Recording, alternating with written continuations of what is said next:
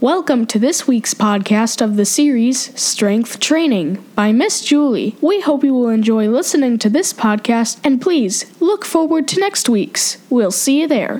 Thanks. Hi, guys. Welcome back to week three of our strength training series. So far, we know that sin is a we problem and not a you problem. Yes, if we all celebrate birthdays and grow older every single year, we definitely know we are living in the land of sin. so, we also know from our second podcast that Jesus wants to give us new bodies, ones that will not die, that will be completely immune to any kind of aging or decaying. But that kind of left us with some questions like how is this possible? What do we have to do? So, what I want to do in this podcast is let's tackle the first question of how. How is Jesus even able to give us new bodies? Well, lucky for us, our faithful Bible gives us many answers. And so I do want to read this to you. This is Acts 13 35 through 38 says, For this reason, he says also in another psalm, You will not allow your Holy One, who is Jesus, to see corruption, to undergo putrefaction and dissolution of the grave. For David, after he had served God's will and purpose and counsel in his own generation, fell asleep in death and was buried among his forefathers, he did see corruption. He decayed and decomposed in the grave. But he whom God raised up, which is Jesus, to life saw no corruption. He did not experience dissolution of the grave. He did not experience any kind of decomposition. Let it be clearly known and understood by you, brethren, that through this man, who is Jesus, forgiveness and removal of sins is now proclaimed to you. So, what this Acts is telling us is literally we know that Jesus was raised from the dead. I want to kind of get into what what does all this look like? How did this happen? Let's get started. I went to 2 Corinthians chapter 5 verse 21. And this is what I found. For our sake, he God made Christ to be sin who knew no sin so that in and through him we might become the righteousness of God, what we ought to be, approved and acceptable and in right relationship with him by God's goodness. And so, if we remember from our earlier lessons, when He originally, when God originally made Adam and Eve, He made us to be perfect like not supposed to age, not supposed to die. And so this sounds like he wants to bring us back into that state. What happened here was we had to leave the garden. I don't know if you listened to the other podcast, but we really went into great depth about why we had to leave the garden. And that was so we wouldn't be able to live forever in the condition of sin, like aging forever, having horrible pains and, you know, emotions and things that are just not God's best plan for us. He always wants what's best. And so he does not want us to be in the prison of sin forever. This was never God's plan for any of us. So, what this scripture above is telling us is that Jesus never sinned. That's why it says he knew no sin. That means he never gave in to sin. So, technically, although Jesus was living on earth as a man, he literally could have walked back into the garden to live forever because, unlike the rest of us, he was not in a perpetual state of sin. He was free. He is the only one that was free because he is God's son. And so I just kind of left me wondering like, geez, if I had that opportunity, you know, how many of us would just walk back into the garden if we had the chance? Like, Jesus totally could have. He did not want to go back to the garden unless he could bring us with him. And it kind of left me thinking, why? I mean, I mean, really, we're just a bunch of slaves, Jesus. What do we really mean to you that you would not want to go back there unless you could bring us with you? And what I found as I began to read was Jesus knew how truly happy we would be living there with him in this garden. And he also knew God's heart. He knew how much God loved us. And it has always been God's intention to bring us back into the garden once all of this craziness of sin and death, like the curse, is off of us. And it looks like God wants to restore us to what we were originally meant to be free to live in the garden with Him, free from sin, free from death, free to live forever and ever with God in just total bliss. I mean, we can't even imagine what this would really look like because we do live in the land of, you know, sin and death. So here we are. So instead of Jesus just doing the easy thing and going back alone, leaving us entirely enslaved in this mess, he made a courageous plan with God so that we could all have a way to get back into the garden and live with God forever in freedom. Now, this was no easy task, though. You know, the problem was we're all still prisoners here on this earth, and freedom always costs something, right? So, we as prisoners have nothing to buy our way out with. Like, we have nothing that we can possibly do or give to get us out of this mess.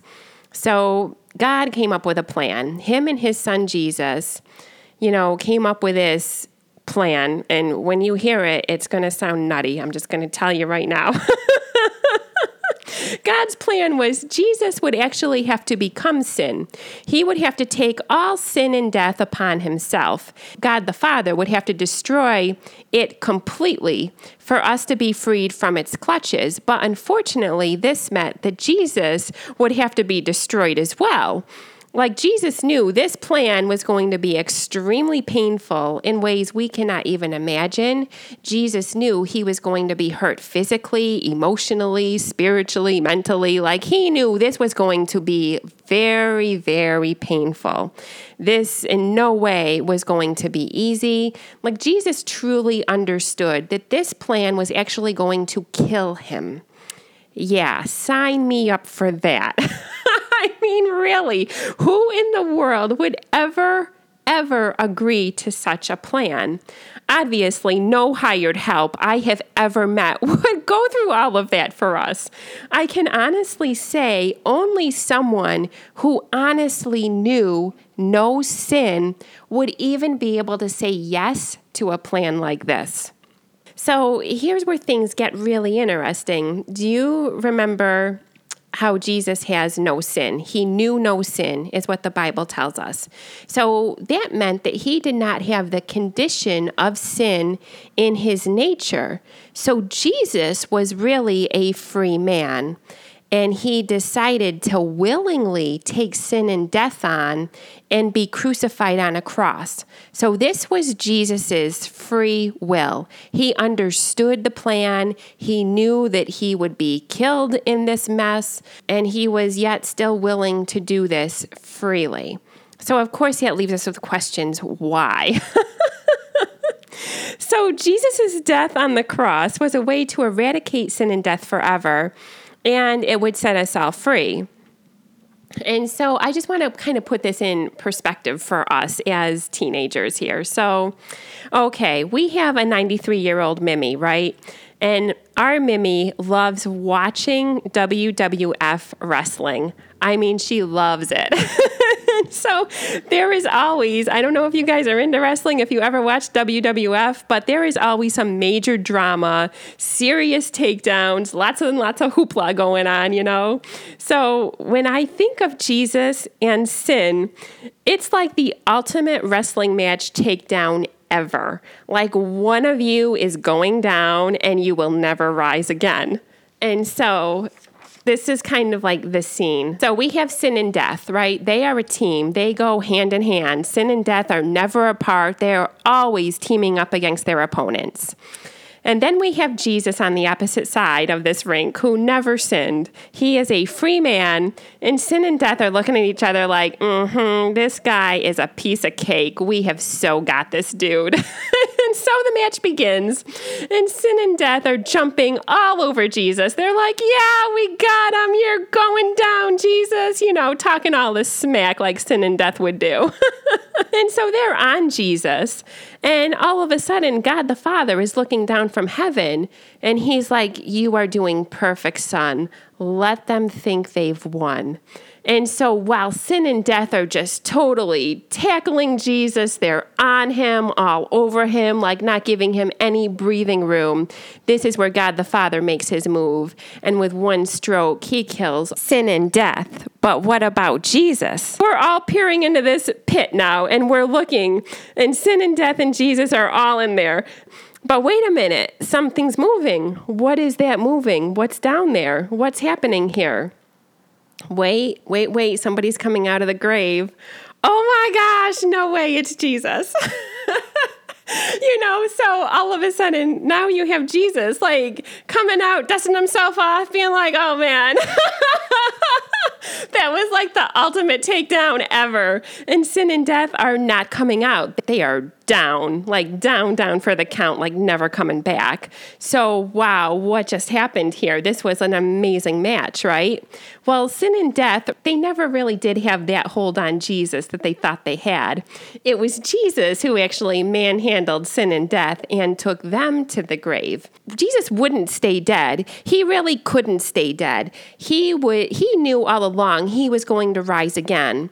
But sin and death would be completely destroyed annihilated with God's blow forever. Like, praise God. Can we say amen to that? So, when Jesus came back to life, he brought back the ability to forgive our condition of sin. He is able completely to set us free from sin, and He is completely able to give us eternal life with Himself. But what we need to know is none of this happens apart from Jesus. Sin always, always, always causes death. But when there is no sin, there is no death.